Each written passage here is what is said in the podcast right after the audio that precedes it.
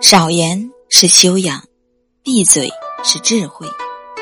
做人，学说话需要一年，学闭嘴需要一生。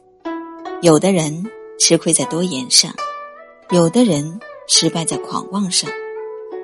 真正的智者都是少言沉默的，他们看穿不揭穿，他们看破不说破，用沉默代替辩解，用无言。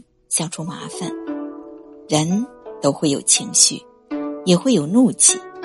有些人在愤怒的时候口不择言，飙狠话，脱口而出把人骂，制造更大的矛盾，让自己后悔终生。少言是一种境界，闭嘴是一种睿智。很多时候，与其和人争论不休，惹来矛盾。和冲突，还不如保持沉默，一笑而过。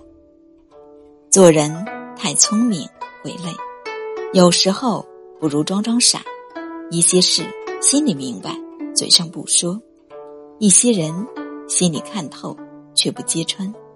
说了未必有用，不说肯定有用，至少可以避免矛盾的发生。少言不是懦弱。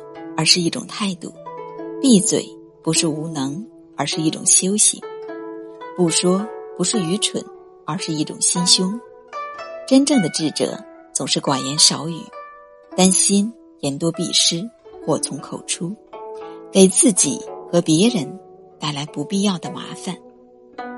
有生之年，做一个少言的人，管好自己的嘴，别出言不逊，伤人心；别口无遮拦。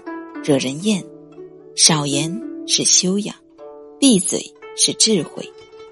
只要品行端正，为人坦荡，就不怕背后议论，更不怕蜚语骂名。记住，心善者友善待人，人必善待；少言者成熟稳重，人必敬重。人活一世，积口德，少言寡语，远灾祸。